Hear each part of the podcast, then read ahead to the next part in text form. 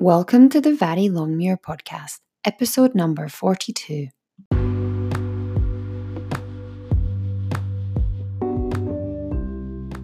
Welcome to the Vari Longmuir podcast, and as you may have guessed, I'm your host, Vari. This show is for ambitious parents who need help to edit and organise their business and life so they can have less chaos and stress and more calm and fun. If you're ready to leave overwhelm and exhaustion behind and start taking control of your life as a business owner and a parent, you're in exactly the right place. Hello, everyone, and welcome to this week's podcast. Before we dive into this week's episode, I just want to pause for a moment and say Thank you to everyone who sent me an email or a message on social media after last week's episode. If you missed it, I was talking about the energy of words, and I shared a story about how my mum always replies with fine whenever I ask her how she is. Now, there were lots of people who told me that after this episode, they are now recognizing that they use these filler words and filler phrases that they were completely unaware of before. And they're also starting to recognize in their kids and also in their friendship groups and their family members where these filler words are being used and really using it as an opportunity to create that deeper connection. Getting messages like this is such a lovely confirmation of just how important this work is. And it reminds me of just how much I appreciate getting to share these concepts and ideas with all of you who listen to the podcast and with all of my private coaching clients. So if you missed last week's episode, it up after this one and have a listen.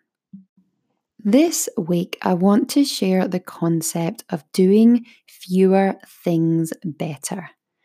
Now, let me rewind to a few months ago and give you a bit of the backstory. At the start of this year, I made a commitment to myself to do fewer things. There was nothing that was completely new that was going to go on my calendar or in my schedule for the year but rather I decided to get better at things that I already do. The previous three or four years for me had been all about new things. I had a new family structure to navigate after my ex husband and I separated and divorced. I had a new evolution of my business as I transitioned away from more of my design and illustration work and into more of the coaching work that I had been doing as a bit of a side passion project for the years before that. I moved home a couple of times, so there were new homes to get used to. And there were lots of new relationships with people, changing relationships from people who had been in my life, but also relationships with new people who I had just met. In 2019, there had been a big focus on learning for me, especially learning in my business. Now, I'm someone who, like many of you, identifies as a lifelong learner. I love discovering new concepts, learning about new perspectives, and new tools to use. But with this thirst for learning can come over education. So, what exactly is over education? By over education, what I mean is that there is a vast amount of time and energy going into learning but not nearly as much going into implementing the new ideas and new concepts. An example of this might be the person that has gone back to college again. we all know someone, or perhaps it's you, who's got three undergrad degrees, two master's degrees, and a PhD, but they've never used the education in a practical way. They've learned, but they've not implemented. Maybe you've signed up for a lot of programs and courses.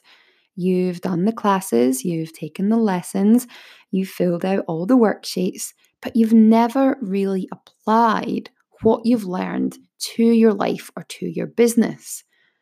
I know this was something that I was super guilty of, especially in the early days of my business. If I were to troll back through my inbox, I bet I can find emails for those $97 programs and courses that have not even been opened. So, knowing that this is a place of indulging in overeducation, it can be one of my tendencies to go there. I decided that 2020 was going to be the year of diving deeper into things that I already do. It's about refining my skills and doing the thing, not just consuming information. Sure, I can read about becoming a better writer. I can listen to a podcast or to an audiobook about being a great speaker. And I can attend a workshop about new online marketing, marketing strategies. But the real mastery comes from the doing. It's a simple scientific approach of experimenting, analysing the data, tweaking the method, and then trying again. So, knowing that this is a place of indulging in overeducation, it can be one of my tendencies to go there. I decided that 2020 was going to be the year of diving deeper into things that I already do. It's about refining my skills and doing the thing, not just consuming information. Sure, I can read about becoming a better writer. I can listen to a podcast or to an audiobook about being a great speaker. And I can attend a workshop about new online marketing, strategies. But the real mastery comes from the doing it's a simple scientific approach of experimenting, analysing the data, tweaking the method, and then trying again. This practice of constraint and deep dive is what makes you remarkable. The people that are doing amazing things in the world are obsessed by a few things or perhaps just one thing now, that's not to say that you can't have multiple interests and hobbies. I actually believe it's essential for your well being and for your creativity to have things that are just for fun. But if you want to become a leader or an authority within your industry, you get there by doing few things and doing them well. I think it was Rockefeller who said, The secret to success is to do the common thing uncommonly well. And I have to agree with that. You don't have to reinvent the wheel. You don't have to come up with the next iPhone or the next Tesla or the next Airbnb to be successful. But you can achieve mastery in that thing you're already good at. Perhaps you are a personal trainer or you roast organic coffee or you're an artist, or you're a photographer. Ask yourself, how can I take what I do today to the next level tomorrow? How can I refine what I offer that will make me irrelevant to the competition in my industry? Here's the good news you can start exactly where you are and make adjustments as you grow and as you learn. You don't have to wait for permission from anyone. It's about taking those few things that come naturally to you and honing your craft. As Steve Martin famously said, be so good they can't ignore you. That's all for this week, guys. To download the free audio I created called One Key Concept to Less Chaos and More Calm, head on over to my website at varilongmuir.com and get instant access. And if you don't already, come follow me on Instagram. I'm at varilongmuir. Thanks as always for listening. Have an amazing week, and I'll talk to you next week.